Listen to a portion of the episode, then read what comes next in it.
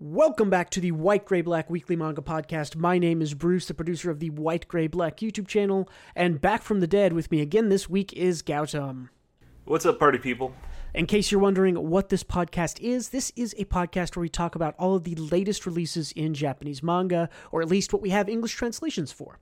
And hey, since you're listening, you're a part of this crazy little manga book club, so thank you for being here. Uh, this week, we are going to recap and review all the new releases because in the past two months, I think we've gotten 11 new releases. So we're going to go over those. Uh, the big one, of course, from Weekly Shonen Jump this week is uh, called Nue's Exorcist. We'll be going over that. But before we get to all that, let's talk about a bit of news from the world of manga because there's actually quite a bit of news this week after being fairly light the last two weeks.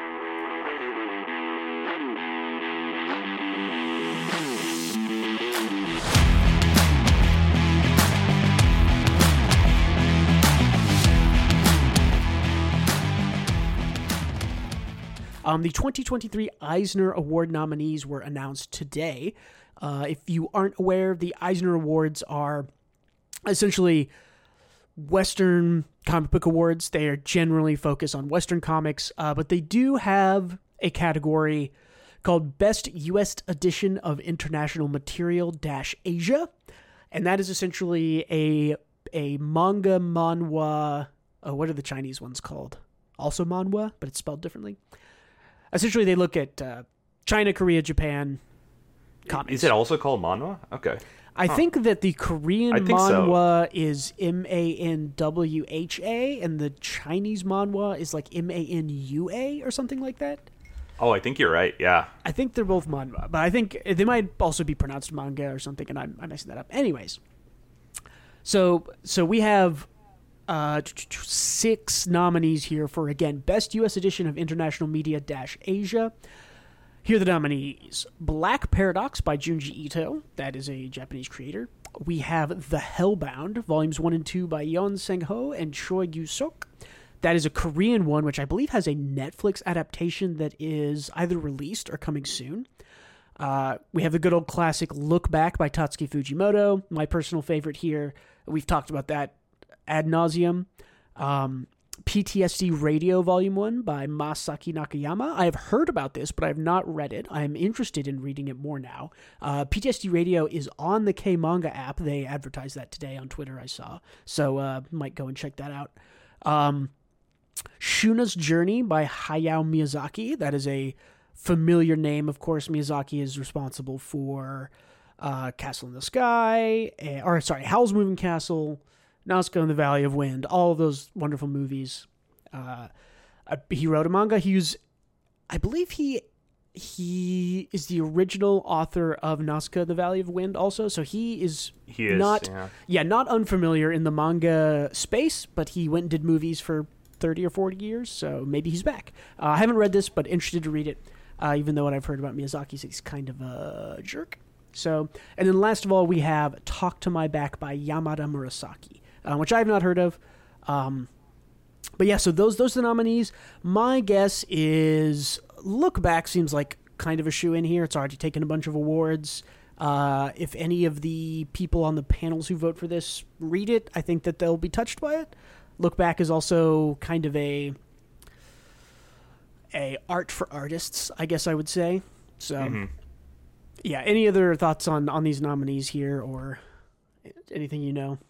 Yeah. Uh, also, Junji Ito is immensely popular. Um, if you haven't read Uzumaki, uh, audience listeners, uh, check it out. Freaking good. It's freaky. Actually, uh, start with uh, the uh, Amigara Fault one or whatever it's called. That is the f- that yeah. one. It's the creepiest one. And it's a short short story. I one. actually re- it's weird because I first read the the whatever it's called, the Secret of Amigami Fault or whatever, and it scared the shit out of me like six or seven years ago. And I read it again, and it was not that scary. I don't know. I, I think it's still kind. It's like a when you aren't prepared for Ito it, does. Yeah, then it's then it's freaky. It's I think scary. it's it's uh Ito's work. It more than like straight out scary. I feel like it has that eldritch despair. You know what I mean? it's more unsettling. It's more about atmosphere for sure. Yeah. Uh, also about Shuna's journey. Um, it I haven't read it, but I have read Nausicaa in the Valley of the Wind. Um, it, the movie is like half of the manga, so there's a lot more to that story. If uh, and it's kind of an amazing story, so I think everyone should go read that. Shuna's journey has a Yakul from uh, you know the deer in Princess Mononoke Ah, yes, and yeah, named Yakul. Um, it has one of those deers in it. So interesting. uh, back. I'm in. That's also what uh, Torrent in Elden Ring is. So Yeah, yeah, you're right. A torrent is just Yakul. No wonder I like him so much. cool. So yeah, so that's it's cool to see recognition uh, for for the stuff that we're interested in from uh, from the Eisner Awards. There, my my guess is they either give this an easy handout to Hayao Miyazaki to, you know, because that's just a name everybody knows, or they maybe look back by Tatsuki Fujimoto. I think that's probably the best thing on here, but I have only read one of these. Um, I'm interested in PTSD Radio because I have heard about that, but yeah, we'll see. Uh, there was one more award segment of the Eisner Awards that had a Japanese creator appear, um, and that was there is a nominee for best writer slash artist, which is essentially if you both write and do the art for your comic, uh, you're nominated in this category. And Junji Ito was nominated there for uh, the Black Paradox, the Liminal Zone, etc. For everything they did sort of recently. Um, that nominee is not tied to a specific work; it's just to a creator. So uh, I don't think Junji Ito's going to win that, but you never know. He could a quick note at the end, just so no one is uh, is getting mad or feels pissed off. The Eisner Awards are not they're not manga awards. They're not focused on manga. They have one little manga section, and they recognize and they Junji Ito. Let me tell you, got lucky to appear. Um, I believe last year or the year before. I want to say Chainsaw Man, or maybe what was Fujimoto's last one shot? Not Look Back, but uh, God, it's it's the one with the mo- Goodbye Eri. Yeah, it's Goodbye, Goodbye. Eri might have been nominated last year. Although Look Back is technically before, or sorry, After. Look Back yeah. is, yeah, it was before Goodbye Eri. So I don't know. I think he's actually nominated for Chainsaw Man, Or- or, maybe right, just sorry. for Best Writer Artist a couple of years ago. But Uh, yeah, either way, I could, I could see him winning. Uh, I could see Ito winning too. Who knows? yeah, I wouldn't. Ito's weird. Ito kind of is a superstar in the corner of horror manga, and he doesn't really do much else. But who knows? Yeah, and he's perfect in that niche, but we all know that horror never wins awards, right? So Yeah, horror's not. That's. I think that's kind of what my subconscious was telling me there, because you said that, and I was like, I, "There's no way Ito wins," and I think there is a subconscious feeling of horror does not win awards. So, um, unless they are specifically horror awards. yeah, Cool. Uh, moving on to just some some more lighthearted stuff. Quick little pow pow pow bullet points. Um, so I believe it was this past weekend or very recently. Uh, Hiroshi Kamiya got married. This is the voice actor for Araragi, Koyomi Araragi of um, Bakemonogatari fame, and Nisio Isin, the author of Bakemonogatari, wrote him a wedding speech, uh, which I thought was pretty was probably I, I, I there was a recording of it that I listened to, but it's in Japanese. I don't think it was translated yet, but uh, I'm sure I'm sure that was amazing because the the sort of love confession and the love lines that go on in the Monogatari series are some of my favorites. So I'm curious to uh, curious to listen to a translation of that whenever it's out. But I thought that was that's kind of really fun. sweet of him. Yep. Uh, it's it's nice that he knows uh, he knows these people on a personal level like this. Yeah, when I was looking up uh, Hiroshi Kamiya, I they're pretty. I mean, they're a very well known voice actor. They're obviously most, I think, well known for Araragi. They're also Captain Levi in Attack on Titan and Yato in Noragami. But I also learned today that they voice someone in One Piece. Do you think you know who it is without looking it up? Um, hold on, uh, does- Zoro. Who does Captain Levi voice? No, this guy would have been like five when it started airing. okay, i- it's a side character. It is. Yes. I'll, I can give you some hints if you want. It is a Yeah, very give me a hint. Give me a hint. It is a very main side character. I want you to think about Captain Levi in Attack on Titan and think who is the most Kobe. Captain Wait, no, you said Captain he was five. Levi. I was, who's the most Captain Levi character in One Piece? Who would you relate them the most one to one? Uh, Aokiji. You're on the wrong side of the war. Uh, oh, so it's a pirate. Um, It is a pirate. Captain Levi like pirate. Yes. uh, that's not on the crew because he's A too fair, young. To it is a fairly main focused side character. oh, uh, Odin. No, I don't know. I- I don't know. I give up. This guy voices Law. Oh shit! This I is the voice of Trafalgar D. Law. Yeah, I saw that and I was like, yeah, that's perfect. I think he probably actually got a lot of his notoriety or fame because he started voicing him back in like 2009. No, because the Monogatari series I think started in 08 or maybe 10. I don't remember. Anyways, I thought that was interesting little little piece of trivia there that that, That is saw, so- interesting. Also, also, you're right. It is like kind of the equivalent because they both have like the same tired eyes. You know. Yeah, tired eyes, straight man type against Yeah. goofy people. Yeah, uh, very similar there. All right, some some more quick news here. Oshinoko got a season two announced. No surprise there. Anime is. Uh, we're not going to talk sales, but Oshinoko, I think, in the last week of sales that we got reported, was occupied. I think nine of the top twenty spots again, as it did two weeks ago. Also, so nine or ten As of the top twenty spots. Love to see it. Yep, it's a great series. Uh, Kindergarten Wars Volume One and Two. I want to say this is maybe like the third or fourth time I've mentioned Kindergarten Wars getting a, another print run, and that's because Volume One and Two of Kindergarten Wars are getting their fourth print run, um, which is pretty exceptional. Uh, this is going to be the next smash hit. This is going to be the next Spy Family, essentially, in another maybe year and a half, two years when it gets an anime. Uh, I think the series is great. An official translation is currently underway uh, in the West. I think we're on chapter maybe like six, up to chapter six got published today. I think we're getting like three chapters a week until we're live. So Okay. Yeah. Nice. Um, I, I I think it's a great series, but I'm surprised it is this popular. I I figured it would be more niche, to be honest. yeah, I don't know. I mean, it's to me it hits all the right things. It's goofy, it's funny, it's silly, it has good action, it has good characters. I think you can recommend this to anybody who's you know, eight years old to a sixty-year-old, you know, school teacher lady could could be reading this. So, Yeah. I think it has broad appeal in the same way that Spy Family does. It, it's just it's like a, a it's and this is not a bad thing, but it's a one gag manga, and that doesn't usually appeal to like everyone. So I thought that was uh, I don't it's really cool think that it it's is. doing. I don't know how many chapters of it have you read. I'm up to date.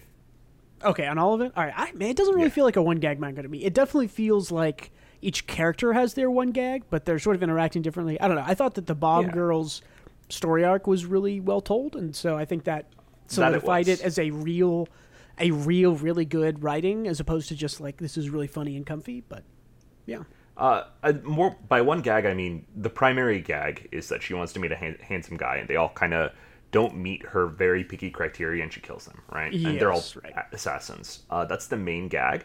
I like the gag; it still works, uh, but it, it, it feels like um, stuff like th- well, I guess Saiki K is kind of a one gag manga in that he is psychic, but you can do infinite things with that one gag. So yeah, uh, I can I can see I can see the like the mass appeal of it, you know. for sure. So Um, I take it back. That makes sense. We'll see. I mean, it's massively popular. I think when this gets a good anime, which I think it almost surely will, owned by Shueisha Jump property, so it'll be big. Um, Mm-hmm. What else do we got? Dungeon Meshi slash Delicious in Dungeon uh, tr- was announced. We're getting a trailer for that on the 25th of May. That's a little over one week from date of recording. It's it's probably exactly one week from when you're listening to this, or yeah. actually, it's probably in the past because you don't have that many listeners. But uh, yeah, hyped for this trailer. Finally, I believe that means that this is probably hitting in fall if we are getting a trailer now. Um, generally, trailers air. Uh, potentially, it could be summer, but um, yeah, usually trailers air, and then you've got a season between that, or it airs in the next season. So, hype for this. That's by Trigger. Uh, It's yeah. gonna be so good. I I think it is also uh, another one last anime announcement. I believe uh, Medalist anime, which I believe we talked rumors on sometime in the past two months. Uh, that was confirmed uh, by production by Kadokawa. Um, I talked about Medalist a month ago, three weeks ago, maybe on the podcast. Um, super good series, super great sports series. Just in love with those characters and the journey they go on. So really hyped for that. I think the first uh, season of that, if it's animated well, which I really pray that it is, is gonna just absolutely slay. It's a super great series. Um, really looking forward to that. Yeah, that's that's awesome. Uh, when you when you brought it up, I thought this was like a an old series. So uh, cool to hear it's getting an anime. Yeah, very neat. Um, a surprise release, I guess you could say. Uh, there was a new One Punch Man webcomic chapter posted I know after that, brother. yeah, more than two year break from one, from the author one doing other things. So this is not the Murata redraw update that's published in what is that published in Jump Plus, Tonari J, whatever. Um, Online.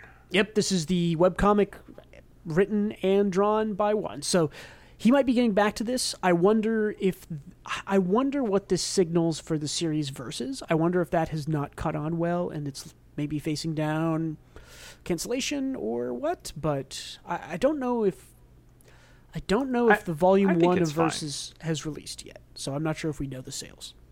Uh, yeah, I don't. I don't think it, it says anything to, towards any of his series. I think he just has the time, you know, because I think everything else he's just writing, right? Yeah. And I, I, uh, I, I feel like uh, the One Punch Man webcomic, of course, is the source material mostly for the primary comic. Uh, it was good to see it updated. I, I, I caught up on it. I read like two or three chapters. I, I missed a few. Um, so so fucking good. One one just knows what he's doing. Like He's a great Hey, author. Yep. I did not even notice the bad art, and honestly, the art. His art has While rough, improved. it's it I mean it's still rough. It's still not like not up to par of sort of like a single creator most single creator series nowadays, but he is improved by like leaps and bounds over where he started. If you go back and try to read the first 10 chapters of the webcomic One Punch Man and then read the most uh, current 10 chapters, they are they're miles apart in quality. Yeah, like I the first few chapters of One Punch Man, I think I could have probably drawn better. Uh, but current chapters, I know I couldn't have drawn better. Like, Yeah, I kind of feel the yeah. same way. Where it's like I am not really an artist, but I could definitely draw better than the first few chapters of One Punch Man. But the most recent ones are definitely a bit more, uh, definitely more artistic. And I think that's yeah, I think it's Yeah. just cool to see him coming back. I wonder if he just had writer's block and went and wrote a bunch of other stuff because he published what a one shot or two, and then versus probably worked on versus for you know a year, close to a year. So he might just be coming back after after working on other stuff, like you said. Also the the Murata version is different. Um, Mm-hmm. like the story is different than the webcomic for the Garo fight.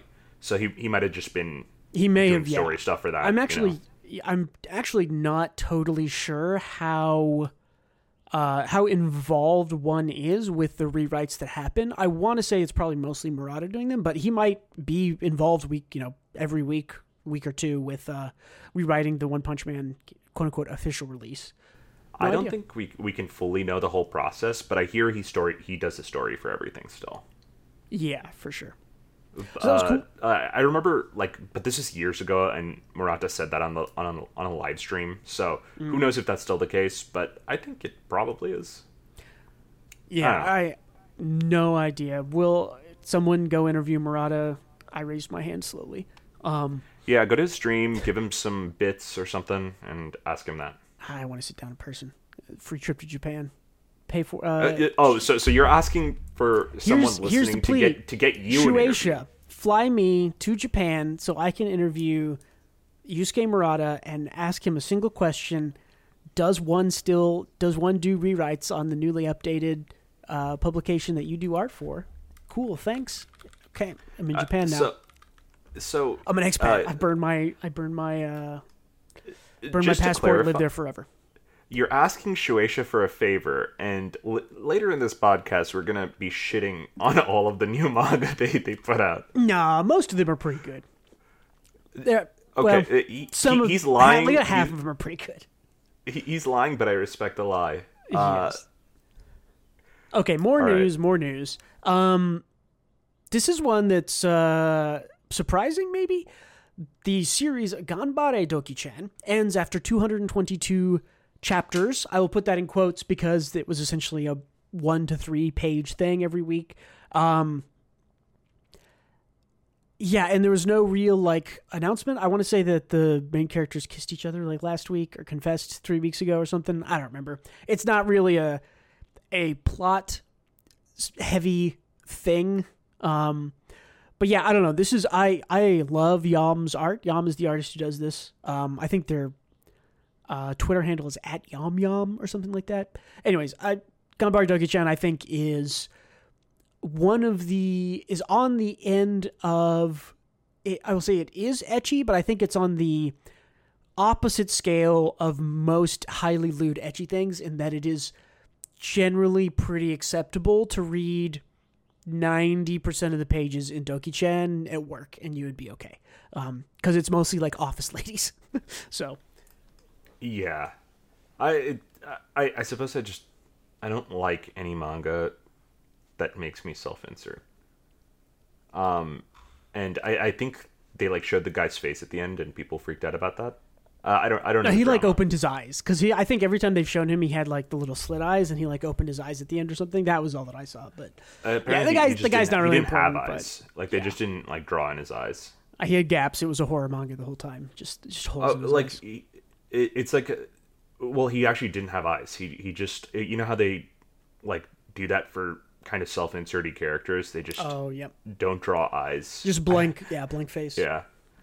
Frieren, yeah, Frieren TV has a new visual uh, airing in fall. So we have confirmation of the timing on Frieren. That is Studio Madhouse animating that. Confirm it's already anime of the year. You can't even question it. Um, it'll be hope so. what's it going to be this year? It's going to be Oshinoko, Frieren, because fall is the last season of the anime of the year. Yeah, or maybe do they Uh, do they do is, it next is year? Dungeon? Meshi not this year? Dungeon Meshi is likely this year. Dungeon Meshi, I think, it. is going to be. It'll either be summer or fall. Um, yeah, and then of course the last nominee, which I have a bunch of Rent a Girlfriend season three. Hyped. More Rent a Girlfriend. We're getting Is it- into. I actually don't know what this will cover because I haven't watched any of the rest of it. I just read it. Um, I can only it- consume it once. good? Is Rent a Girlfriend good? He asked, knowing No, no, no. Is the anime good? Is the anime adaptation good? Uh, from what I understand, it's pretty good. Yeah, I mean, Rent a Girlfriend is not a hard adaptation. You draw the cute girls. There's no action. They walk around and do you know slice of life type stuff. Um, this season three might actually have the best arc. Yeah, I think I bet this season three has the movie making arc, which is like the best part. I think we've gotten so far. So this this legitimately it's not anime of the year material necessarily, but this legitimately might be a generally pretty decent uh, season of television. So Uh, press X to doubt. Let's move on. I mean, yeah, who knows? Okay, so over the last two months, eight weeks or so, we have gotten this is 11 new series. Uh, four of these are in Weekly Shonen Jump, six of these are from Jump Plus, and then one of them is uh, a series by Akasaka that is not being simulpubbed yet. I don't know who the actual uh, publishers of that is. But that's a lot of new series to cover. Now, we've been uh, going week by week as they are released over the weekly Shonen Jump releases. That's Tenmaku Cinema, Kill Blue, Do Retry, and then this past week's um, Nue's Exorcist. We have not, however, really been going over the uh, Shonen Jump Plus publications. We have mentioned them. Um, I've mentioned Shibatarian and Service Wars, uh, but we haven't mentioned Handsome Must Die, um, Pension Life Vampire, Blooming Love, and Vibration Man. Uh, so we're going to talk just a little bit about all these new series. Which one? Which one of these are good? Which one of these are bad? Are any of them worth picking up after only most of these have all, the one with the most chapters here is Service Wars at eight. Everything else has five chapters or less. So, um, let's start at the top. Uh, let's start with Handsome Must Die. This is by uh, author or mangaka Ashima Astra. Uh, this has two chapters out. This is the uh, pink singing guy in in uh, the center here. Um, Gautam, have you read Handsome Must Die? Chapters one and two. Uh, uh, no, I I actually didn't even know this was a shonen thing, so I didn't I didn't check it out. This is on Uh, Jump Plus. Did you read it's I I have I've read both the things. It is it feels very beginner. It definitely feels uh like a little bit of a new angle on things. The essentially the premise is um there is a very tall girl with long black hair who is in love with this guy idol who looks almost exactly like her, wears glasses. They meet in the first chapter and he gets his head blown off by a collar that he is wearing. Um, it is then revealed to her that these these boy idols are I don't remember they're like being weaponized or controlled or something strange like that. Um, and so the idea is that the idea is that there is a um, academy for all these boy idols where they go and train up to be the best. And so chapter two is she cross dresses, enrolls in order to sort of get behind the scenes and learn more. Um, it's it's interesting and fun. It'll probably be a short run, but um, I don't know. I mean, it has some potential. It's fun. The art is kind of interesting. It's What it's an insane funny. premise. It is. It, I gonna say it is an insane. You're exactly right. It's an insane premise, um, but still fun. Uh, I don't hate this. I'm not in love with it. It's like I said. It feels very sort of nubile, very beginner.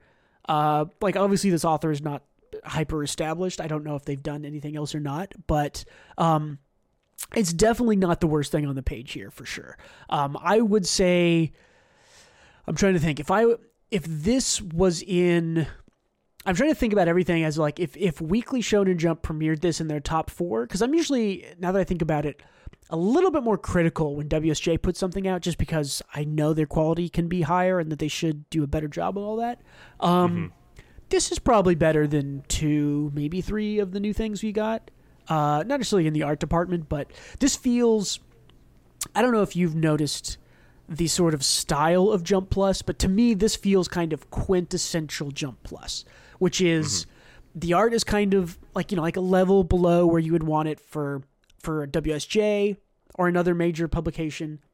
Um, it's sort of wild and different in a weird way, uh, but it's still yeah, it's unconventional, but it's still um, still kind of like fun and quality, and I'm glad it's out there. Uh, like it's sort of like a B movie, but B movies can be good. Uh, that that's just kind of a the B tag on the B movie isn't a representation of quality; it is more of money, I would say. So Uh, So- yeah, I uh, honestly, Jerry Seinfeld would agree first and foremost, and uh, two, I think that premise alone has sold me into wanting to read it. That sounds nuts. Yeah, I mean, just Uh, it's again, all of these are you could spend maybe an hour and a half reading every chapter of all eleven of these series that are just published because most of them only have a couple chapters. Um, for instance, I hadn't read uh, one of I haven't read. Well, let's just talk. Let's just move on to the next one. Um, I had not read Vibration Man until I picked it up today.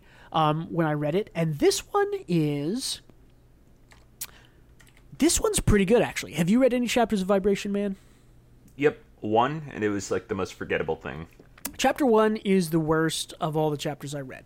This feels. Uh, the premise essentially is there are superpowers. It's kind of like it's My Hero Academia, but the main character is instead of being lame and boring and just an absolute pile of garbage like Deku is, uh, the main character is like desperately trying to be cool and a goofball and stupid, and those are all fun things that we like in main characters. Um, I read chapter two, and I it was a lot, a lot better than chapter one. Um, and I'm three, four, five, all kind of going, uh, going in a, in, in a better direction. I would say this feels very much sort of like, um, like My Hero Academia crossed with.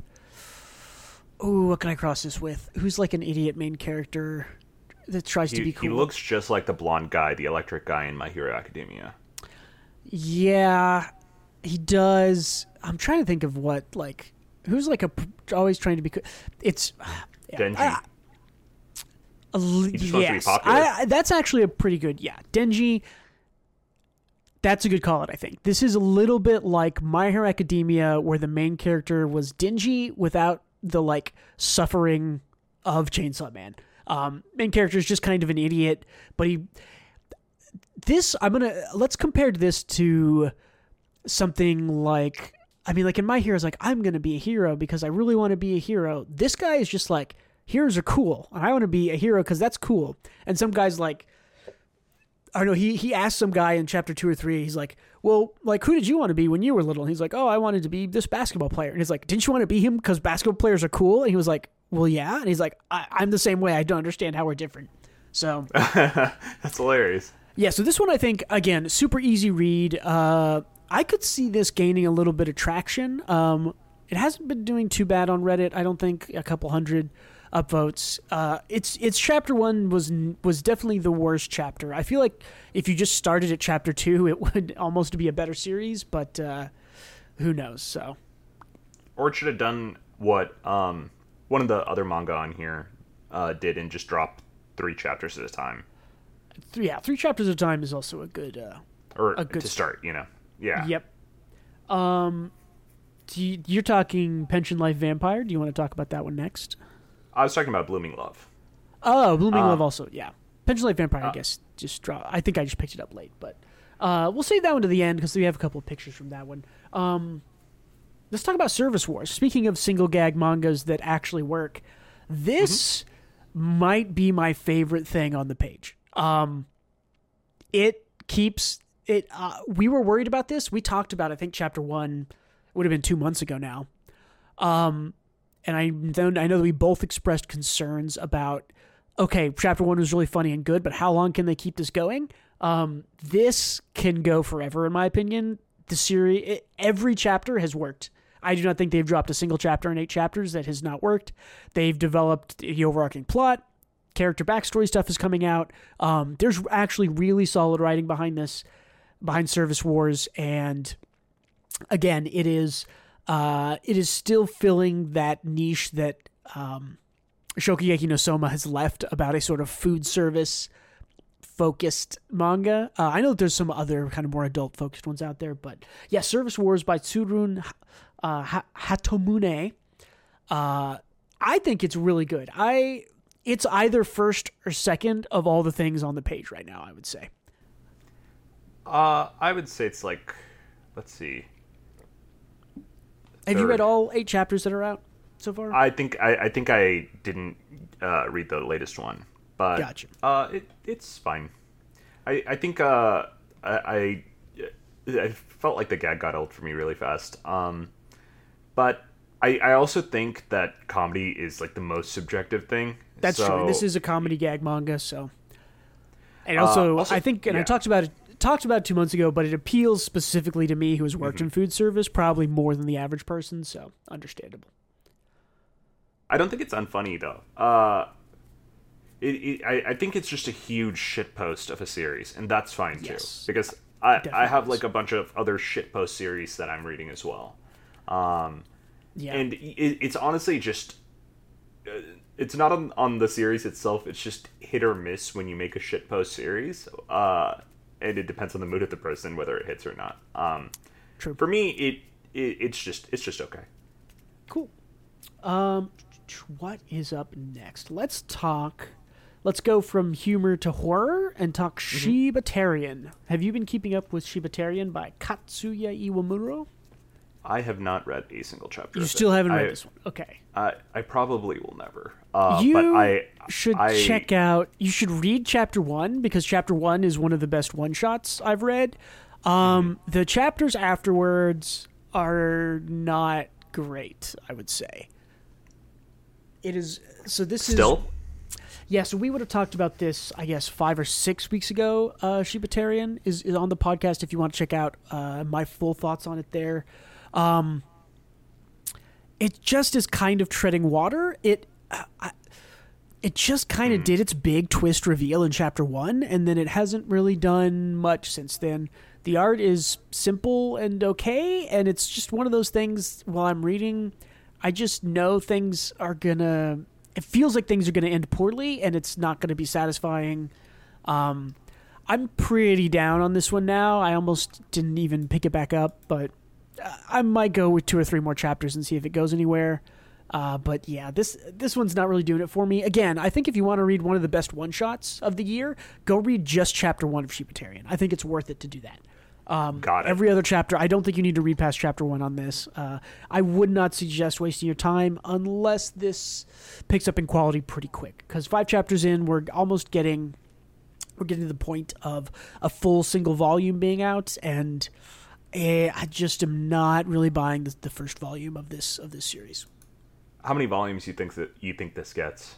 or do you, do you think it has legs to be like a long running series, or is this going to be like a short? I short I mean, the fact that I don't think I think that chapter one was awesome and every other chapter has been pretty bad. I do not think this had legs past chapter one, and I I think I mentioned that on when it premiered.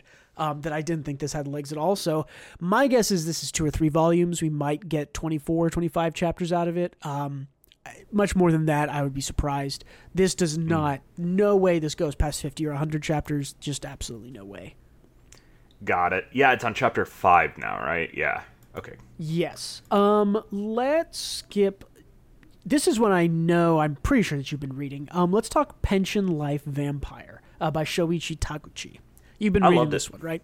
Yeah, that was great. Uh, T- tell me a little bit about the premise of it, and we'll uh, we'll talk about it. Uh, yeah, it's it's just it's literally just a vampire um living in kind of like a domicile housing unit that she runs. Uh kind of like a retired life situation. It's it's more or less a slice of life between like uh, a quote unquote vampire hunter and a vampire. Um and it's cute. It's cute and fun and it is 100% a slice of life and nothing else. Uh, that's n- no sarcasm then it, there. Yeah. It's just very much a slice of life. If you like slice of lives, uh, this is a cute one. Read it. Yeah, this is not too bad. I I found myself a little bored past in the last I don't know two chapters. There's only how many chapters does that? Four, five, five chapters I think. Um, Chapters one and two I thought were pretty kind of interesting. There felt like there was, even though it's a slice of life, there was some very minor kind of tension between the two leads with their histories, and then after then it's just kind of, it's just a typical slice of life. Thought it was pretty boring. I think. Uh, I think if you want a, a bet, I don't know if it's a better. I think if you want a more fleshed out, more chaptered version of this, um, oh, what's the dark skinned demon girl one where she's a lolly and then she's big? Uh, oh yeah, yeah. Uh, Jay, Jai. Jahi, Jahi, yeah. The great Jahi Sama will not be summoned or whatever it's called. I think that series has a lot of similarities where it's sort of like domestic living. The the the person who owns the apartment is one of the main characters and her sister and stuff. I think that that's kind of the same type of series, and I would say Jahi Sama is better. So Um, far, yeah, I'd agree. Um, I I will say though that I think a lot of people will like this series better because Jai's a piece of shit. You know, like kind of just uh The hardest part of Jahi is the first like ten chapters is Jahi. Yeah, Jahi's a piece of shit, and only bad things happen to her, and it feels really bad. After you get through maybe ten or fifteen chapters, uh, it turns into more of like a real like okay, she has redeeming qualities and she's trying to do good things and stuff. But yeah, it's very hard to get through this person who's like doing bad things and being punished for it, and the world is just extra punishing her for whatever reason. It kind of feels bad. It, it does she she gets like overly punished because the Yeah. bad thing she does is is like petty you know and she Mm-hmm. she gets some serious consequences um no i mean like uh i i think some people don't like characters that are petty and narcissistic and Yep. Jai is very much petty and narcissistic And she definitely Um, starts a more severe version of Yeah. that than she evolves into later. So yeah. exactly yeah Cool. Yeah, so that's uh that's pension life vampire. Now, the thing that threw me off is that apparently a pension is like a type of shared living house. Is oh, it okay that makes more sense Yeah, because I was looking at the at the title of this. I thought it was like a retire, like that it was like a reference to retirement from being a vampire. Um, but that that totally makes sense. That makes way more sense. Yeah, so I, I had to look this up too because they were like, "Oh, in my pension," and I was like, "Pension like vampire doesn't make much sense."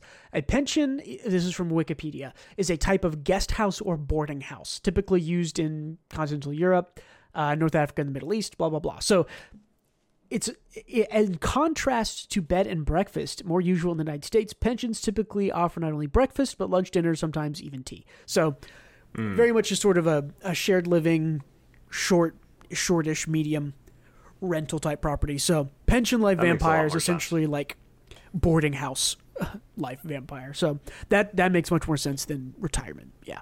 So I thought it was like a retired life vampire kind of. that's what I thought no, reading that- it at first yeah, too, and I was like, this doesn't make any sense. And then yeah, so I had to look up the Got it. pension. That makes sense. Cool. Uh, let's talk about the last one that is not a weekly Shonen Jump series, and we'll do all the Jump stuff together. So let's talk about uh, Renai Daiko by Aka Akasaka, writer, and Nishizawa 5mm artist. Um, two chapters of this. We talked about chapter one, I think, two weeks ago, very briefly. oh, dude, I did not know chapter two dropped. Uh, Only a couple I days gotta ago. Cool. It's sort of the same feeling. Uh, you get a little bit more background into who the guy really is. The guy's Okay, I was gonna say we needed that. yeah, the guy I think is like more of a troublemaker and stuff in the back. So it, it essentially just kind of does the guy's side of the of the stuff. But um, I like this so far. It isn't as strong a start as uh, Kaguya. as Love is War as Kaguya or Oshinoko. I would say, um, but it's still pretty good. Um, and I Aka's writing it, and I don't. The man can do no wrong in my mind. So I think this will end up being pretty good no matter what. Yeah, I, I, I think I would agree with the chapter one that it, it wasn't as strong of a start, but I, I, I thought it was still good. It was probably better than most things here. Uh, Yeah, I mean, I, I is. would argue this is this is better than pretty much everything we're about to talk about from Weekly Shonen Jump, except maybe Tenmaku Cinema. But I would even put them on maybe about the same. They're sort of different, but I like blooming the best.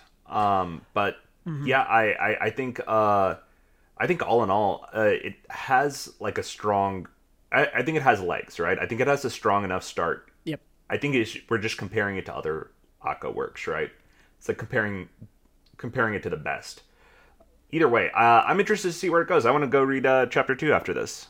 Yeah, for sure. Check it out. Um, that is Renai Daiko. I uh, this one's pretty good. This was in the top half of the stuff on the page, I think for sure.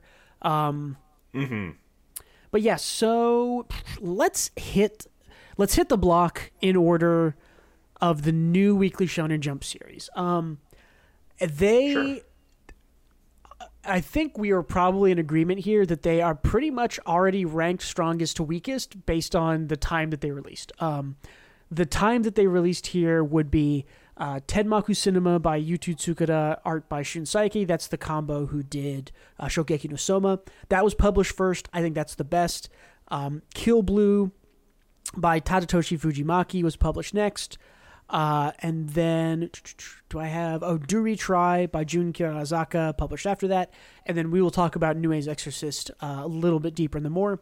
Um, uh, you could maybe swap the the latter three around a little bit, but you can agree or disagree with this take. Uh, Tenmaku Cinema is good. Everything else is pretty bad. Yeah, To put yeah, it simply. I completely agree.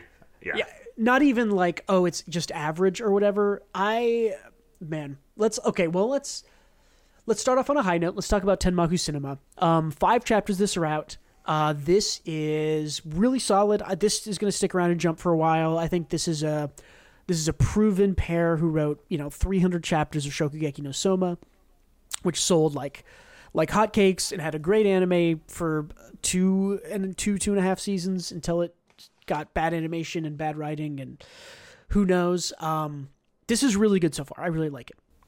Uh, I really like it too. I, I have a great time with it.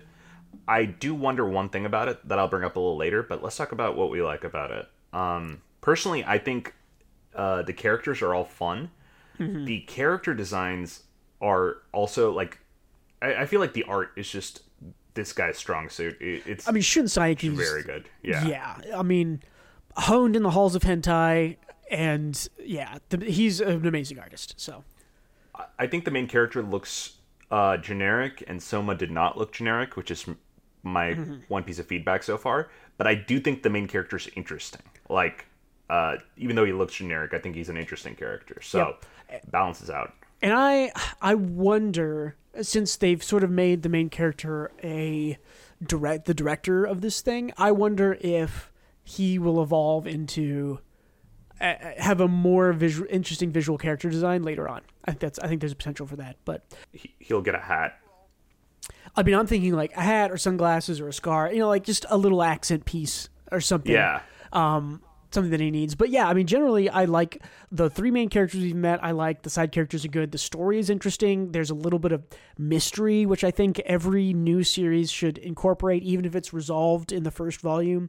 Um, the little bit of mystery of the sort of ghost author not really knowing why he's not credited on the movie that he claims to have written, even though he knows The, he wrote it. the literal ghostwriter. Yes, the literal the literal ghostwriter. Uh, the the the named Tenmaku of Tenmaku Cinema. Um, Yep. I love that there's that little that little mystery in there. Uh, little things like that for me especially really really help me buy in and keep reading a story because like there's something I'm curious about finding out. Like I want to know why he was left out. That's I mean as as much as you I would say it is generally easier to get people invested in an interesting plot than it is interesting characters, especially depending on the skill of your writing.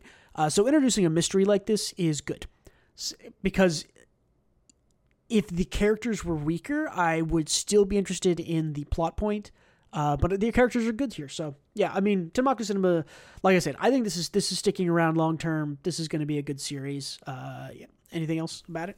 Uh, yeah. So I, I think we are in the setup phase of the story, and the fact that we like it in the setup phase is a good sign. Uh, my my second thing is I think food is kind of relatable to everyone. Like it's appealing to everyone. Like what a cooking contest. We like people. Hell's Kitchen is popular everywhere, right? Like everyone wants to watch that. I mean, but Food Network cooking shows. Yeah. cooking YouTube is huge, and that's like the only thing I consume on YouTube almost. So yeah, uh, with that said, I am not sure about the broad appeal of the filmmaking process or film analysis. I like it, but I don't know if that's uh how widely like relatable that is for the general general public. So I guess we'll have to see. yeah. I think that's a. I think it's a good concern to call out. I will say, uh, I mean, behind the scenes and the movie making process and stuff. I'm thinking stuff on YouTube like Corridor Crew, who does VFX sort of breakdowns of stuff. Those, I mean, those have huge viewers, huge fans. Tons of people love behind the scenes stuff, making of movies. Um, they don't get as technical as Tenmaku has been getting. I think the danger that it needs to watch out for is getting too technical. Um, I think the more that they can keep it kind of uh, very. bl- So Shokugeki no Soma didn't get too technical on the cooking, but they did sort of use like one major technical thing per like battle, essentially, right?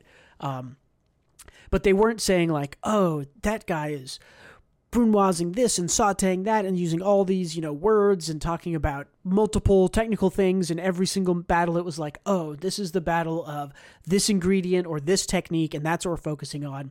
Um, and I think that works really well because people can grab onto a single ingredient or a single technique. Um, I think I, I, I see where your concern is coming from because I think I have the same one, and that's it.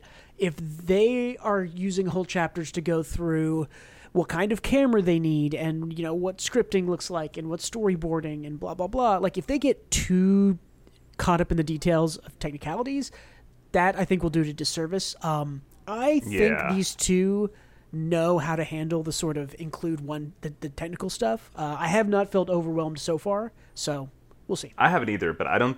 I don't think either of us would feel overwhelmed by this because I, I personally find it interesting, right? Um, but I can see how this wouldn't be appealing to someone who isn't into film analysis or isn't into I don't know the the process of making a movie. movie making Better- yeah. yeah.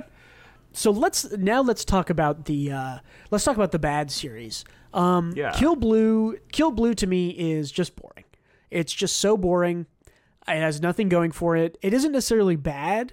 It's also not good. Um and i think boring is death in weekly shonen jump it doesn't have anything interesting going for it it's one sort of interesting niche is just so blown out of the water by Sakamoto Days being better, and that's the kind of like assassin in a creative situation because he's a school kid now.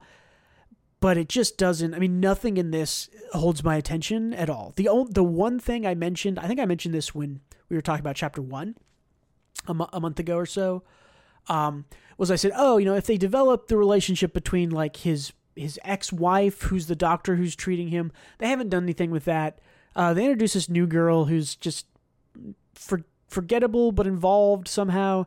I know that I said that a good plot mystery can keep me involved. I don't really care about the the plot mystery here because the plot mystery is who made the thing that turned him into a kid. The problem is he's never not going to be a kid because he's always got to be a kid because that's what the story Yeah. is.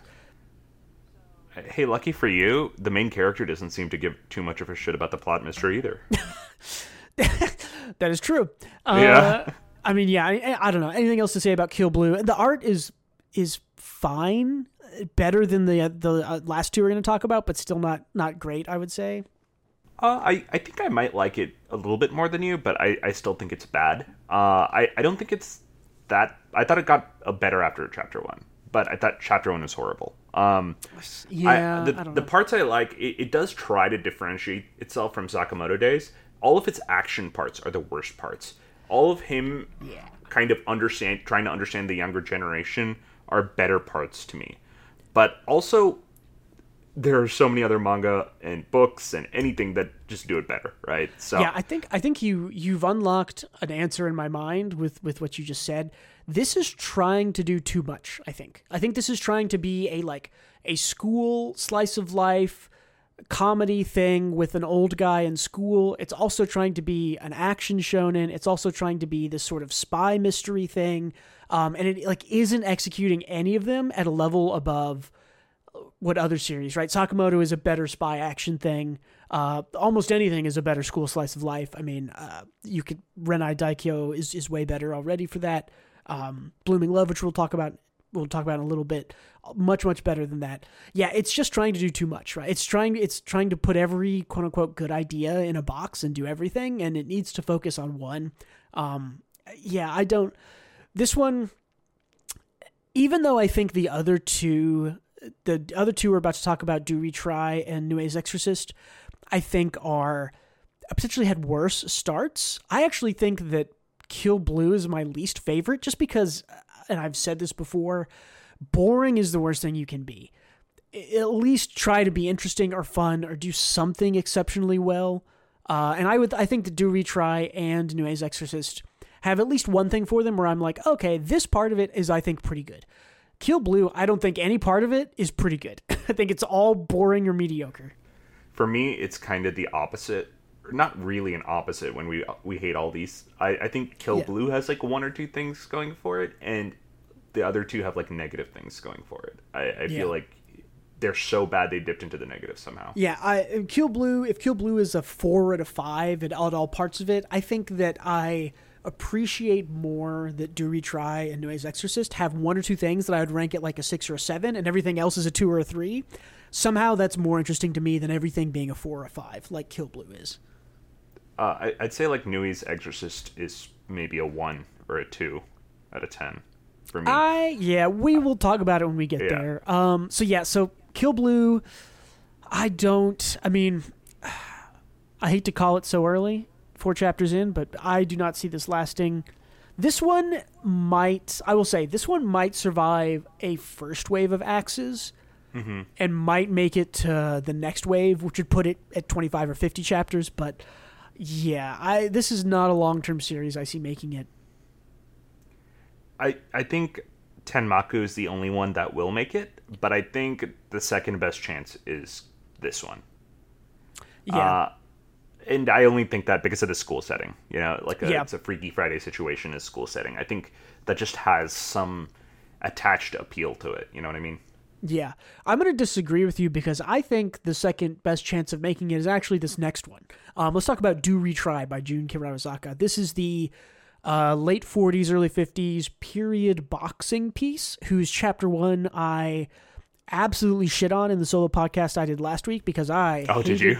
Oh, I hated chapter one of this. Um, Oh yeah. but I, thought did chapter too. two, chapter two was much better for me. Although the comments I'm seeing did not agree with that. Now, um, I did you read one? Did you read chapter one and two of this? Yeah. I appreciated. So in chapter one, I talked about it last week. You know, listen to it. Boxing kid, his dad. There's all this stupid bullshit about power of heart, which I think is just the dumbest shit in the world. It's the power of friendship shonen trope, but a worse version of it. And it's just drilled into your brain in chapter one, and I hated that.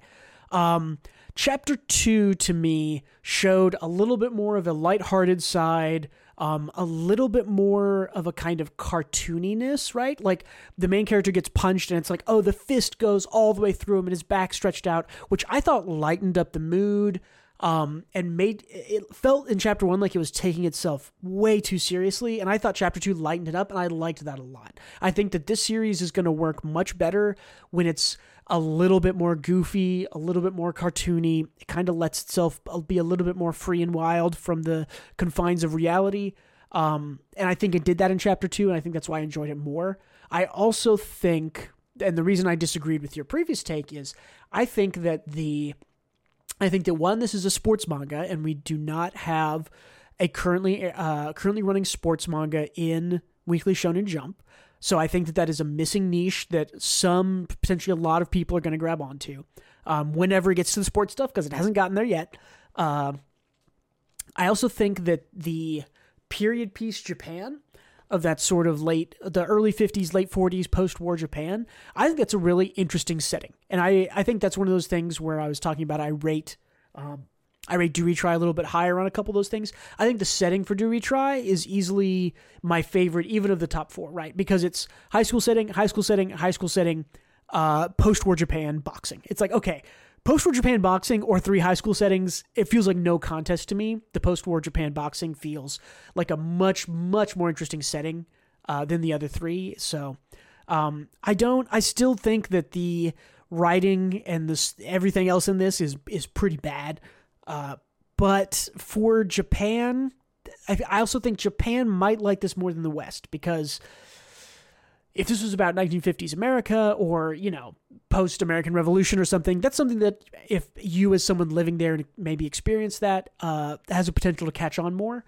I also wonder if this appeals to an older crowd because they might know more things from, you know, the 50s or maybe their parents knew things from the 50s that they experienced. Um, I think Do Retry has a chance I ho- I think it improved in chapter two. I hope it keeps improving.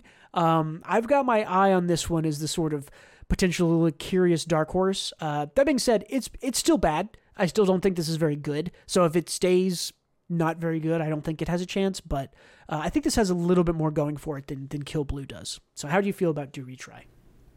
Uh, I'd like to preface this these next two manga that we're going to talk about by saying I'm going to be very negative. Uh, and I, and I feel bad, but hey, you know what? It's not my fault that they released two pieces of shit in a row. Um, Yeah.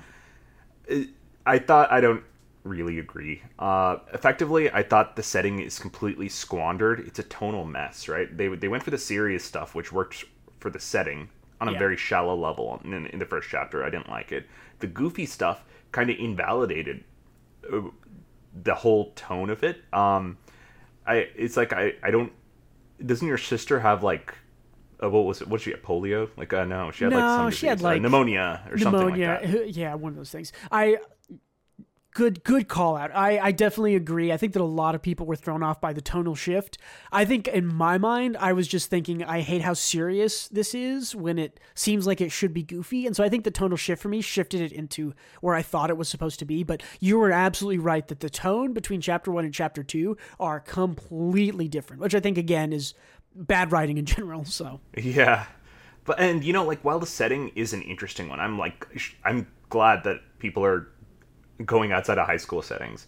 Uh, but I, I don't, I don't feel like the setting is well, it hasn't been utilized properly yet, and I feel like a goofy tone in a World War II setting where everyone's like struggling and poor is just uh I don't I don't know how they they're gonna make that work. Uh, but I guess we'll see. I, I'm hoping chapter three is better. I, I don't really have anything positive to say about it. I think I hated the characters. Um, I definitely hate this writing, main character a lot. Yeah. This is uh, tied for my least favorite main character for the last these last two we'll talk about, but he's uh, awful. Uh, I did like. Okay, so one good thing. I, I do have one positive that I I personally like the art style. I the art is pretty charming. Yeah, and I I like liked the art. right? It's what Yeah. It's like a '90s style. Yeah, it's like an older. it feels a little style. bit looks kind of more old school um, and i think that i think that part of it because i agree i do think the art here is is probably the best of the last three um, excluding shun saeki of tenmaku cinema um, i think that when the, he drew the more goofy kind of stylized action stuff i think that was my favorite part of the the like like i said i mentioned the panel where the the main character sort of gets punched by the big dude and it kind of goes all the way through his chest like that's good art that's good it's good action stuff um, i liked that more than the stuff in chapter one. So, yeah, this is definitely one where because chapters one and two were kind of so vastly different in tone, um, will chapter three be a completely different tone, or will it be chapter one serious tone, or will it be chapter th- three or chapter two's more lighthearted tone? Is he gonna do? Uh, is it gonna start with a training arc? Is it gonna be put into the, you know, be put into a fight? Um, I personally I'm don't know not if this is salvageable. And I don't know where this that- is going. Yeah, I, I mean, look, like I- Vibration Man is salvageable because our only issue with chapter one was that it was very generic, right? We didn't like hate the characters. Uh, here, I, I don't know if I can like something where I I just find the characters generic and unlikable. yeah, But I, I guess we'll see. Uh, I, I'd be happy to be proven wrong. I'm, I'm not rooting for any of these to do bad or be bad, but I, I don't really see a way out. Yeah, I mean, I, it's true. You don't you don't necessarily want something to fail, but there is a. I will say, just because we've we've talked about this extensively, we've been through two cancel cycles and now two big release cycles doing this podcast. Um, there is a feeling that I get that I think some other people probably also get of. Well, when something's canceled, something new has a chance to come in, and if that's if something else new has a potential to be good, and this is already bad, why not give something new a chance? So, it's hard to say that you're rooting for something to fail, but at the same time, I guess Like- the other side of that of what you just said, because like I agree, it like opens Yeah. up a slot for something else that could potentially be better.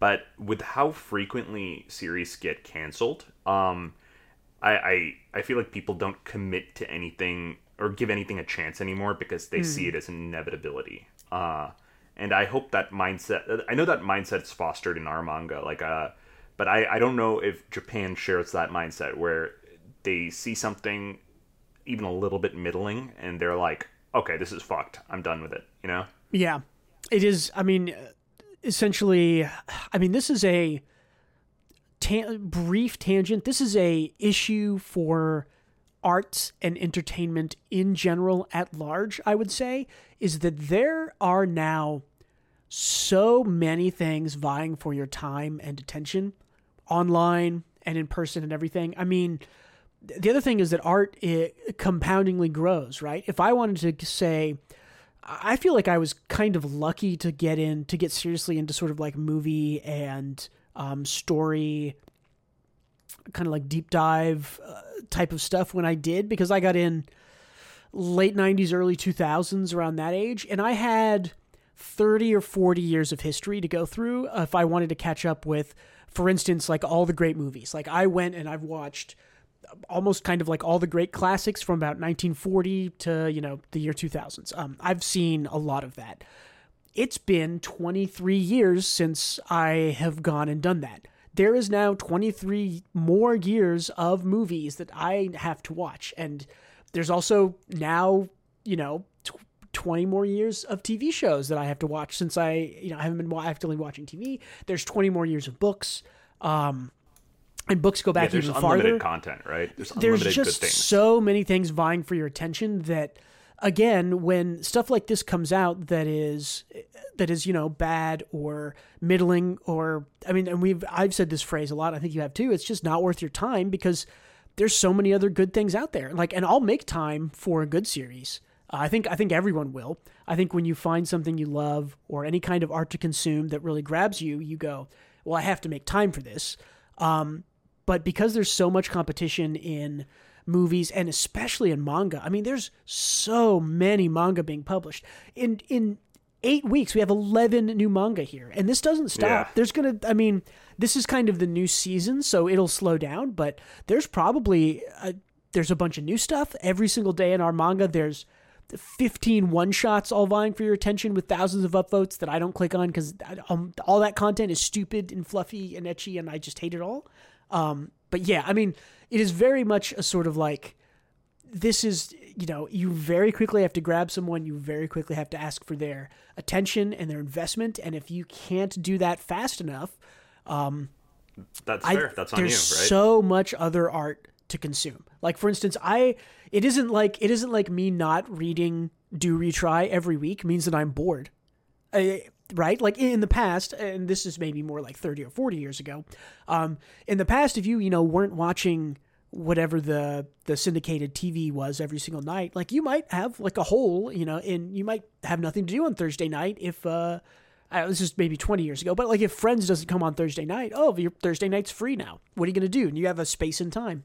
Whereas now, I think every free space is filled with social media or some other type of art. So it doesn't, it, you don't feel bad for dropping stuff because that free time is instantly filled. So that's anyways. a good point because you like I, I suppose entering this industry at this point, uh, and not just the manga industry, like you said, but entering the any the arts entertainment entertainment industry. Yeah. Yeah, uh, it, you have to realize that people don't owe you a chance. You have you have one shot to capture them, and if you can't, then even if the rest of what you write is fantastic, you can't blame it for failing because you didn't you didn't catch the magic in a bottle when you had that opportunity. And I guess that's just the reality of it. Yeah, uh, it makes it's, sense. I mean, it's extremely cutthroat, and like we said, you know, manga, I would say, is although all good mangas are allowed to exist beside each other, um, the sort of limited numbers of slots in in Weekly Shonen Jump means that there, I mean, essentially is competition, right? If you are you're not being ranked against other magazines. You're being ranked against everything else in Weekly Shonen Jump. And if you're bottom three or four, you're canceled. Like that's that's how it works in Weekly Shonen Jump. It is a it is a ordered ranked system, and if you're at the bottom, you are canceled. So that kind of they don't say it's a competition, but it is kind of a competition, and you're rooting for your people to win. Like we're, you know, seeing Sakamoto Days rise through the, you know, rise through the rankings, and that's I that's satisfying to see from my Love end because I it. love love Yeah. Sakamoto Days. So seeing these at the bottom in a competition, it feels bad to say, but it's kind of like, well, they deserve, you know, they deserve to lose, they deserve to be, there, they survival of the to be fittest kind of canceled. Yeah. Exactly, survival of the fittest. Yep, absolutely. Um, so, anyways, uh, speaking. Actually, let's. Uh, I think I put. Did I put Bloom into you next? I did. Let's. Uh, we're gonna talk about Nue's Exorcist, but we've spent the last twenty five minutes being uh, severely critical on Weekly Shonen Jump. Let's hop over to Jump Plus and talk about a really good series that came out. This is the last one of one of the new ones that's published. This is Uh, the opposite of a compliment sandwich. is a, a negativity sandwich where we Yeah, so- negative, surround- positive, negative. Yeah, but hey, you you you want to break up all the negativity with something that is uh, really True. legitimately good. So this is a Yeah. this is a series called Blooming Love by Daichi Kawada. Why don't you tell me a little bit about the premise here, Gautam? Actually, it's yeah, it's it's very simple. Um, these two are uh, seemingly opposite types of personalities, and they they meet by circumstance in. Uh, this guy is in the art club, the only one in the art club, and she is using the room to practice her art, though she is not in the club. Um, and they they kind of meet circumstantially when he's trying to make a box, and he's doing a complete garbage job, and she tells him that, and makes the box uh, for him. And in reverse, she is working on her on her uh, art skills, her drawing skills, and is pretty mediocre at that. And likewise, uh, he offers feedback to her. The premise sounds incredibly simple because it is, and it does not do anything new at all. But it doesn't need to. Uh, it executes that simple premise well. It has great character designs, and Really uh, good art too. I'm looking at this page, and this is actually like super. Like this is the action paneling that I talk about. Like the, Yeah, that's great. Uh, I, I think, like, wh- while it doesn't do anything new whatsoever, I don't think it fails on any level either. I think uh, I was interested and had a good time reading all the way through. Like, and you, oftentimes these um, uh, romance manga have kind of critical points of maybe misunderstanding or like a dramatic moment. I don't think this even had a dramatic moment. It just it felt like normal progress. It feels very Reiwa Reiwa era romance, right? It feels very much like we're not beating around the bush. We're just gonna get straight straight into these two like each other. Let's go, you know, dating Yeah. in twenty to thirty chapters and move on from there.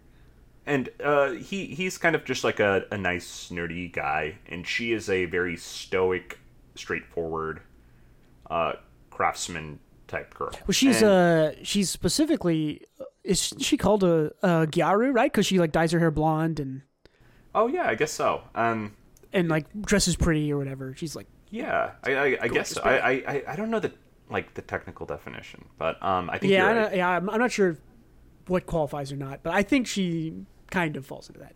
So Yeah.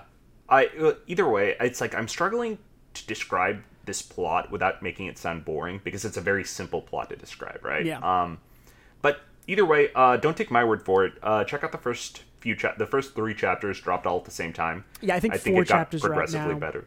so Yep. yeah this is this is really good i i am loving this you're you're I don't want you're right that i don't want to sell it short with it's not doing anything new i think that um in publishing there's the well in lots of art um like selling i guess you could say there's this there's this idea of the strange attractor. What is the one sort of different thing about your story that will get people to buy in? And this you're right that this doesn't do much different but i think the sort of strange attractor here is like this girl is a is a craftsman of what is it like sake barrels or no drums right? She makes Drums, drums for yeah. the um and that's that's sort of your and yeah, for all the all the parades and stuff that Japan does, the festivals, um, and that's kind of like the strange attractor, right? It's like, oh, she's like a woodworking craftsman who's really good at like making these drums and working with wood and doing construction thing, and that's kind of the more the interesting part of it. A guy being good at drawing that shows up in. Uh, everything. Yeah. in Nagatoro and a couple of other things. So yeah, you're right. Sid, There's not really anything new except for I think the girl being a craftsman, which I think is the most interesting part. Um, You're right. Uh, that is an interesting character because, and also you don't see like uh, female craftspeople ever represented, so that's that's also interesting.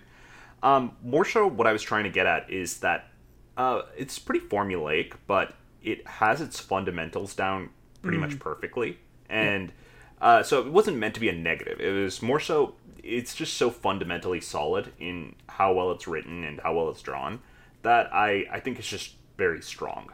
So I think this is one of the better ones on the on the list of ten we saw. Yeah, I totally agree. You're yeah, good call out there because you're absolutely right. This doesn't really do anything new, nothing super interesting, one strange attractor, but yeah, it's just got the fundamentals down of I understand these characters, I understand what they want, I understand what they offer to each other as a couple, which is clearly where this is going. Um, which is a pretty key romantic thing of like what are you you know what either what hole or does the partner fill or what complementary sort of personality and stuff do they bring. So yeah i mean all and you're right fundamentally all of that stuff works for me. This is this is a super good um, super good writing. This reminds me a lot of the early chapters of um, Sono Bisque Doll. I don't know if you feel the same way, but Oh, yeah, sort of the kind of like craftsman on one side, the kind of two um, complementary artistic endeavors feeding into one another. Uh, it feels very much like that to me. So Oh, you're you're absolutely right. Yeah, that's a good comparison. Um, agreed. you have one more picture. Yeah. Um, yeah. I mean, anything else to say on Blooming Love by Daichi Kawada? Uh, no, I think it's great. I think it's a quick read, so uh, anyone listening, go check it out if you like romance manga. If you don't, then uh, I I don't know. Go read something else. Yeah. We'll we'll talk about One Piece later. No, we were Yeah, not. yeah, yeah. Just go read One Piece. Yeah, this is good. I will say um, something. Uh, these characters, I relate to something in these characters. You'll have to tell me if you have this thing. I was talking to one of my other friends about this. I have this thing where if I like meet somebody or, or, or know someone like a personality or whatever, uh, even on YouTube or something, um, uh, and any person I know, I can be talking. We I can be like, oh, they're nice, they're my friend, whatever.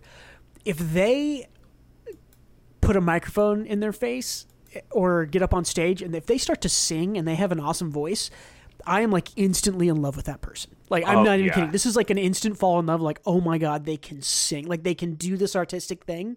It's but it's it's not just singing it's like a lot of artistic things right? Like if someone sat down and just started drawing and i was like oh my god they can they can do art they can draw that's so cool. Like i instantly fall fall in love is maybe too strong of a phrase, but like something about that like oh my god, they can like they have practiced and dedicated and are really good at this artistic thing. Um, that like super gets me to buy in, and I think that This I is think a both human the characters. experience. Yeah, absolutely. Yeah, I don't know if that's shared by everybody or not. I, I it, it, it is and i'll give you a perfect example for it and it's uh it's not just like art it's uh human beings are attracted to talent or Mm-hmm. um it, it's one talent and also people trying you know people that's trying true. and expressing a skill. Proactivity Um, in those general. are yep. yeah those are just attractive traits. But uh here's an example. Um you know how in hollywood there are like a bunch of heartthrobs throughout the years? Like brad pitt was a heartthrob because he's just hot. Potentially um, still is, but yeah, he still is. Like pe- people love him. Um fifty whatever. Yeah, but consider adam driver right? He's not conventionally attractive but he's still a heartthrob that like people go crazy about yeah, but that's because he's a phenomenal actor and i think that rewired my brain and a lot of other people's brains into thinking he is like hot now you know what i mean yeah. Uh, I, i don't the conventionally he's not- yeah. yeah, conventionally he's not like the Hollywood uh, stereotypical hot heartthrob, but like I think exp- like displaying the competency makes him so. Yeah. I for me specifically, I, I think you're right on all accounts. I think for me specifically though, like I I have like met people and then seen them like there was a girl I knew at work a couple years ago who was like, "Oh yeah, like I do powerlifting in shows." And it like that doesn't have the same appeal to me as as someone pulling out like an artistic endeavor. So that, I think But that what maybe that she- part's What if you were at a powerlifting tournament and saw her there and she did great? See, that, I think that would change things, right? Uh I don't. I mean, it not. I don't know. Not in the same way. I, I I do agree that it's like wow, winning and trying and putting forth effort. Like those are all definitely like desirable traits. But for for me specifically, something about sort of like expressing that artistically is just a degree a degree and a half above any other thing. Like that makes I, and I think that aligns with your hobbies, right? Like, uh, Probably, yeah. If, if they're doing something that I have in some investment in, right? They're doing art or writing or movies or whatever. So yeah, and uh, that, that's also like uh, advice to just people in general is uh, doing your own thing and trying your best is a cool trait. Uh, absolutely. I, I I think it, it it is a cheat code to being attractive. So just uh, try your best at something. All right, let's open the door to the bathroom and take a big old shit on New Neway's Exorcist. All right, I think it I think it uh, shits on itself pretty hard. But yeah, I'd be we happy don't to need, on. we don't need to do a whole lot. Uh, the premise here essentially is no name main character whose name I don't even remember uh, meets this demon girl in school who is haunting the school. The essential premise is okay. It's it's Bleach, except if it's literally Bleach. Shinji Um, is the protagonist instead of Ichigo. Yeah. Yeah, it's it's Bleach, except the girl is not a Shinigami. Is that who the Bleach people are? I don't remember. But Um, she's a ghost and she has ghost powers. And oh, she controls the. If there's too many bad feelings, it creates too many ghosts. She cleans them up. Um, if too many bad feelings coalesce, they turn into like a bigger demon. Um, that's the premise here. If you're So wondering, Bleach. wow, that sounds like I think this is the most generic thing I mean, this feels to me like what was the Dororon? This feels like th- that, but This is a copy and paste from this guy's canceled series from Weekly Shonen Jump called Bone Collector. This is a Oh, copy really? and paste. Uh, yeah, except it, like Bone Collector wasn't in a school setting, I think. Oh, Uh, but it's Yeah, it's I- like a, a main guy that uses like the main girl's power, like a and the main girl's like a like a little demon spirit thingy. oh, gotcha. just It's like like, a one. partnership thing. Okay. Yeah, I had heard some people. Yeah, I people had mentioned Bone Collector uh, in the threads for this, which I haven't read. Um, it probably if it's as good as this, I do not want to read it. So It is a little better, but Yeah, that's not uh, saying much. for for high points and things I liked. I liked this page where they're playing video games and he's like, "This spirit person is a hardcore gamer. That's cool. That's fun characterization. I appreciate that." Um, the main character's design, I don't like this. Do you like this? I hate this main character's design. I don't understand it. I also don't is- understand it. Like, I get that you're supposed to make his face? yeah, it's like he has black hair and a black thing under his eye. Um, anyways, the so the other high point for me, which is something I mentioned earlier, that Nue's Exorcist does something good. This, the first demon that shows up to fight, I think has like a sick design. Like I think this the, the design of this bad demon. It's a good demon. Do I even?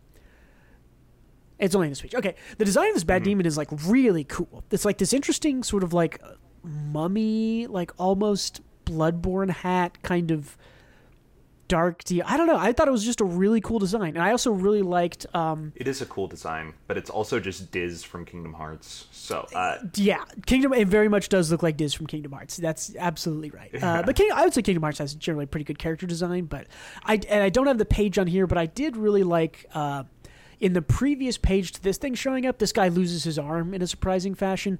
That's a really good interesting storytelling technique to, to raise the stakes. You like aren't sure how high the stakes are going to be, and then one of your classmates, boom, instantly loses an arm. It's like okay, I now understand. You know how the the risk is is life and limb, or at very least limb here. Uh, Other than that, hyper generic. Literally just bleach again. Apparently, literally just bone collector. Um, the girl's design is fine too. Uh, the only thing this thing really has going for it is character design, and it's not all the characters; it's only some of the characters. Because the two lead guys here are not interesting at all. I don't like the lead guy's cowardice. I kind of get it, but it's, well, man, it's frustrating to just have a, car- a cowardly, do nothing, I won't choose to go forward type character. Um, I guess that's a better shot on the right there of the of the bad guy, but also like when he gets the power up, that's like the worst design I've ever seen. Like I hate the way that looks. it, it just it literally looks like the Black Clover guy. Um, Yeah. A little bit like um uh what was the aliens area when that guy got his like powered up arm it was literally like it's just a black arm does stuff cool not very interesting um yeah also his power is just goes power from bleach Like he just gets a sword he just gets yeah, a sword he- demon gets- powers it- literally bleach it's literally i've talked about this for weeks now it's the fucking bleach I- problem it's back again I gotta I gotta show you what Asta looks like. i mean that's pretty that's pretty close It, it's Man. too close. is all the art in black clover this rough this is rough Uh, that's from the anime. Um, it looks it looks better in the manga. So I, It does. I- Okay, interesting. I, I don't think it's it's bad in Black Clover. Uh, yeah, I mean, so yeah, this is this is I think the the low points of the series. I think the lowest of the four, uh, the four new things. This is the I worst agree. written, just kind of the most boring school setting. The the worst bleach. This is probably the worst bleach clone chapter one we've gotten in the past. I don't know, two years, however long I've been keeping track. Yeah, Honestly, not it, not a whole it lot. was so compare. bad that if we weren't going to talk about it in this podcast, like if this didn't exist, I think I would have dropped it like ten pages in, maybe. I, I don't Yeah, know. It, was just, it just it sucked. I mean, I'm always down to read chapter two of something, especially if I've read chapter one. I I know that I always like to, you know, three episode test, and I, I like to say that it takes more volume or more uh, chapters of a manga than just three to get something. But I've kind of been dropping stuff at three chapters, kind of historically. It's like okay, Yeah. if your first chapter isn't good, and then if your second chapter doesn't build or get better, and then if your third chapter, if your second and third chapter don't sort of show me exactly what we're going to be doing week to week in this manga, you're kind of out, right? I'm kind of out. Like if it if I don't like any of those things, right? If I don't like the introduction of the characters and the plot, if I don't like the follow up, and then I don't like sort of the two and three. Here's what we're doing every week with this manga. Where are we going? What's being set up? If I don't like any of those things, I just drop it. So, as yeah. you should. And Yeah. you know, it's it's like I, I like the three chapter rule that you have. I, I also have like something similar in my head where I give something like a chance. But Mm-hmm. if some if this has like no positive aspects in my eyes. I Like I uh, do think the designs, redeem- some of the designs are cool, but also I'm not going to read something just because all the art designs are good. Like I don't like art can only save you so much, and your art has to be really good in all aspects to save a really terrible story, and this is not that. And Diz from Kingdom Hearts is one of the designs who is out of the story now, you know? Yeah, I was about to say, yeah, the really like the best design thing in the whole story died in chapter one. So Yeah. So basically, what I'm looking for in chapter two of New Nune's Exorcist is, is there more good design stuff, and is it good enough to keep saying I want to keep up with it? And then, I I will admit that the main character, though most of the chapter he was a kind of puny, pitiful cowardice type thing. He did choose to take action at the end. Um, if that changes him and he's a different character going forward, it could be more bearable. I don't predict that happening. I think don't this is. I mean, this is Yeah. dead in the water to me. Chapter one. I, I would say that um, do retry. While I didn't like chapter one, didn't feel dead in the water. Kill Blue was kind of the same. I was like, eh, I don't really, I don't really jive with this, but who knows? It could get better. This to me feels like no chance. This this No- author yeah. has not shown me that they know how to do anything correctly except for steal uh, what's his name from Kingdom Hearts Design and make it look cool. yeah, Diz. Yeah, Diz, yeah. Uh, I mean, other than that, I don't think they've they have not shown me in chapter one anything, um, anything that I've that I want to see. So um, can I give it one accolade because I just thought of one. yeah, for sure. Uh, it it is it is better than that uh, robot. I was Ichigoki under control. Yeah. Yeah, it- it is better than that because that was just that that had like I don't, I don't even know. It, that one pissed me off reading it. That one was like so bad. It's like it isn't even like oh this had this is a one or zero score. It's like Ichigoki under control is like annoyingly bad. Like it was not just bad. It was like I am feeling negative emotions from reading this. It's so bad. It- it's like watching a, a comedian bomb. I, I think I might have said that before, but it, it, it is rough. I you did I think when we reviewed it five or six Yeah. months ago, whatever. But yeah, yeah. So Yeah. Nue's Exorcist Kota Kawae. Um, it, you got two weeks. you got two weeks to try to get me back on board, and it's going to be a tough time. I it's it's actually tricky giving giving manga like this and in my opinion uh do retry like a chance because I feel like the setup and everything established taints the other chapters a little bit. Uh so you it, it feels like they they have to do more to to win you, you know? Um For sure, I that's think just that's true. inevitable. I, I think that's absolutely true. I think uh, I think you're exactly right. Having a bad, um, having a bad chapter one means that you have to you do have to work twice as hard to get people back. If you at least release like a mediocre chapter one, like like Kill Blue or something, right? Then Mm-hmm. you're just you're working way, way your way up from maybe someone or even like I would say Sakamoto Days chapter one was like just okay. Like that's not my favorite chapter one of what I think is a really good series. Um, some really good chapter ones that I've done some kind of preliminary writing work on some videos that'll maybe come out eventually. Um, Spy Family has a super great chapter one. Oh, six. Uh, it might be their best chapter somehow. It is Uh, def it is up there definitely. It is definitely uh definitely just a, a really good chapter in general and it does all these things It has sort of a complete story and character arc for for two characters. So um Oh, I got one. I uh, I think my favorite chapter one uh, that I can think of, maybe there's others that are better, but uh, is uh, Frieren at the funeral.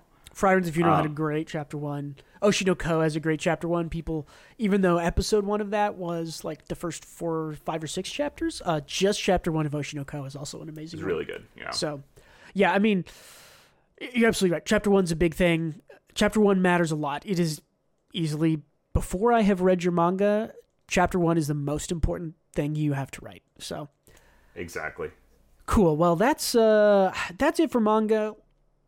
All pick. right. Let's do. Let's pick real quick. What's your favorite of everything on the page, or what's your top two? Pick your top two out of every all of these eleven new manga we've talked about. Uh, Blooming Love, even though I think the title is bad, um, uh, Blooming Love is number one, and number two is Tenmaku Cinema. Yep. Um, I My my reverse us actually. I think I think Tenmaku might be better. I don't know.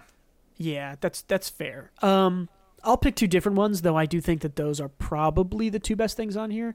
Uh, for me, I think You can pick is- uh, third and fourth place. Yeah. Yeah, for me, I think it's I think it's Service Wars, and then I think I'm going to put Vi- Vibration Man up there. I think I think Over Vibration. Man.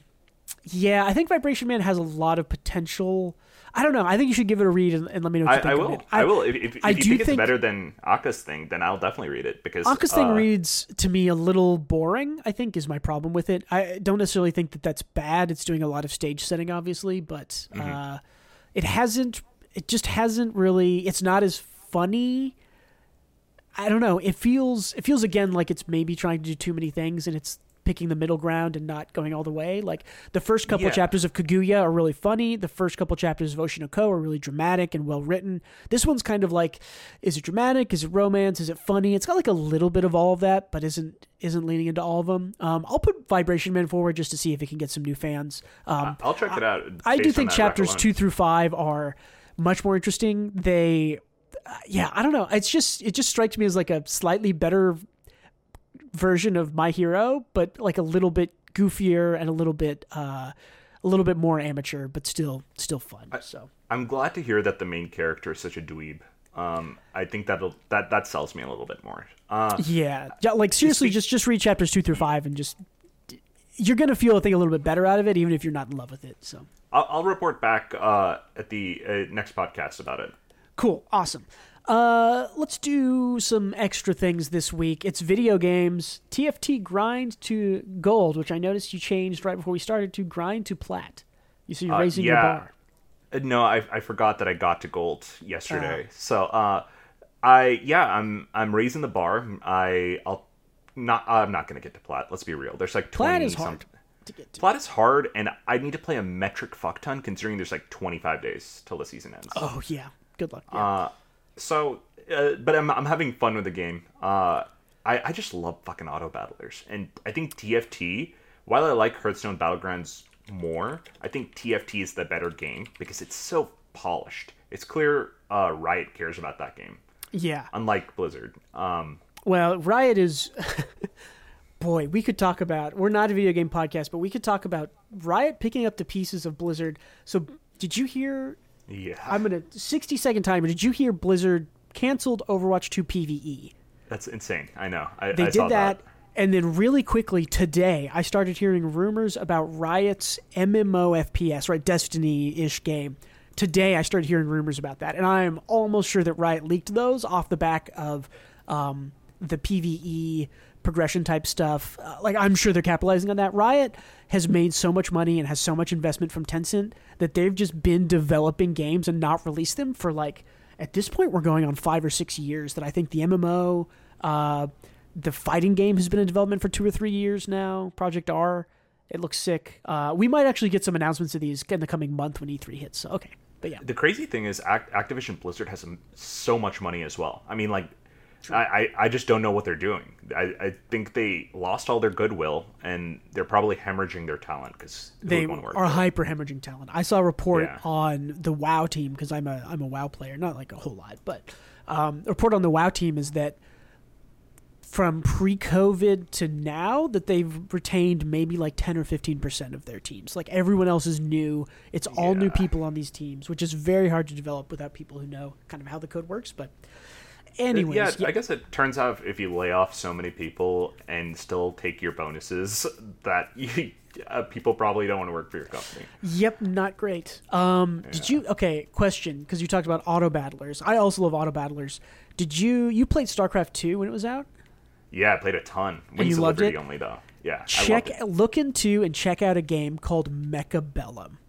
Mechabellum is like a StarCraft two auto battler. That sounds cool. It's a really cool game. I watched some streamers play it uh, this week, and it was it seems really neat. Or maybe like late last week. Um, yeah, Mechabellum. So Holy shit! This this looks just like StarCraft two. It looks Uh, it's very StarCraft two. There's like th- I mean there's Thors are essentially in it. There's yeah, but it's, it's like you take turns picking units and picking their placement. And once you place them, they're there forever. And then there's like wave after wave, and you auto fight. So you can like, oh, I'll go behind their lines with this, or I'll choose flying units, and they counter the next round with a different unit. Um, it seems Oh, really like interesting that. and fun. Yeah, this That's a I'm- unique auto battler. That seems cool. It's super unique and it looks it looks really interesting. So yeah, give that give that a look. Uh, yeah. good luck on your climb to plat. Good luck on your climb to hopefully gold one at least. Uh, I don't. That's not happening. Gold three. I, I think the highest I've gotten is gold one. I just don't have the time to get to plat. Yeah, that's the highest I ever was in league. I was gold one, like gold one in promo series five separate times, and I failed all of them. And then I was like, I've never played this game again. Uh, That's I- fair. League is its own anti-drug campaign. League is its own worse than drugs. Oftentimes, L- speaking of drugs, but better than drugs, I've been playing Tears of the Kingdom since literally since an hour after I recorded the last podcast. Um, it's better than Breath of the Wild. I don't even want to talk about it that much. It's just if you liked Breath of the Wild, this is a this is a better game, and it's insane to me because I think Breath of the Wild is a ten out of ten perfect game, one of the most immaculately designed things I've ever played. And this game is better in every possible way. So, uh, are you saying it's objectively better, or do you do you like it more the current you? You know, because actually, Breath of the Wild came out a while ago, right? Yeah, six years ago, five years. Yeah, six years Does ago. Does it still capture the feelings you felt when you played it? It is. Yes, it is. That is the wild, magical thing. Is that almost everyone who played and loved Breath of the Wild has that sort of like I'm exploring, I'm climbing, it's cool, it's awesome, it's this whole new world, the the exploration and discovery moments. How do you rediscover that? And they did it. They just did it. Like you just get to play Breath of the Wild again in this game, and but is Breath of the Wild but better and more, and there's more things to do, and there's the world is 2.5 times as big as Breath of the Wild. It's Dang. insane. I can't even I cannot gush about this game enough. This is Hades was my game of the last decade of 2000 what 11 to 2020, I guess. This is probably undisputed game of the decade of 2021 to 2030. I don't see 2030. Anything. That's a, that's a call. I'm calling it now 2 3 years in, yeah, because I just don't this is just a I would say this is a once in a lifetime type game, kind of like Hades is, but that this is a sequel and Hades is getting a sequel, so man, I we're uh, speaking of art competing for our time. Uh, video games are coming back and they're big and man, it's hard. This I, game is amazing. I, I can't. It's yeah, so it looks it looks fucking great. I haven't seen much of it intentionally, so so I can play it. Um, so I'm I'm looking forward to trying it out soon. Yeah, please. I mean, Games are seventy dollars now. I don't don't complain about it. They should have been seventy dollars ten years ago, based on inflation. So I'm happy it lasted this long at sixty. Uh, I, this game, it's I just cannot even describe to you how amazing it is. It's it's literally better in every way. I think even if you had a couple of complaints about uh, Breath of the Wild, like decaying weapons, like you will not care about decaying weapons in this game. They've fixed it. Even though weapons still decay, you just will not care. Yeah, it seems like the combining fusing options. The crafting gives... fusing stuff is so much fun, yeah. so interesting.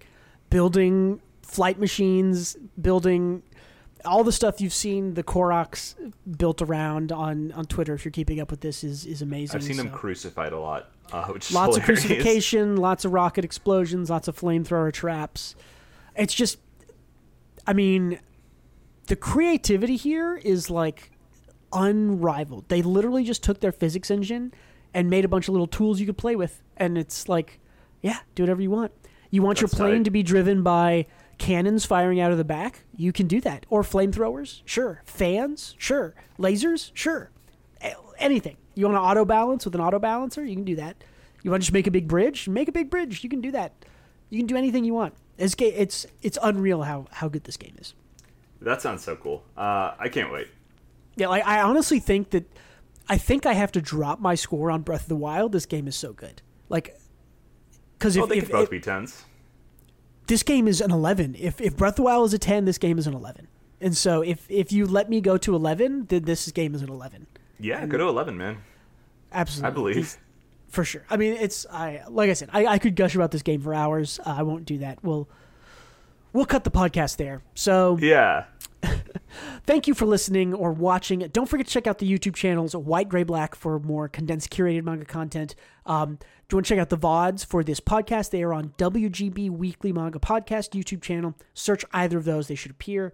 Uh, if you want to listen to us as a podcast, we are on the major podcast providers.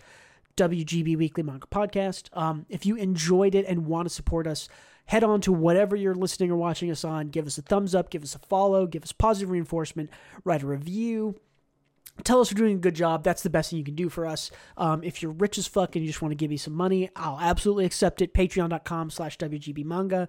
It can help us upgrade our gear, uh, do some more some more curated contents, maybe some uh, some stuff like that. So uh, everything else, head on over to Twitter and give me a follow at WGB Manga. You want to comment on anything, leave it in the YouTube comments, at me on Twitter. I'm happy to respond. I'm happy to fight with you publicly or privately, whichever you prefer. Um, anything we should be talking about or reading, we'll keep it up. Uh, that's probably the last time we're going to check in on a lot of these series. We might might mention them being dropped, but yeah, um, tr- anything else you want to leave them with, Gautam? Uh, no, that's about it. I'll catch you guys later. Yeah, thank you so much for being with us. Please come back next week, and don't forget to read more manga.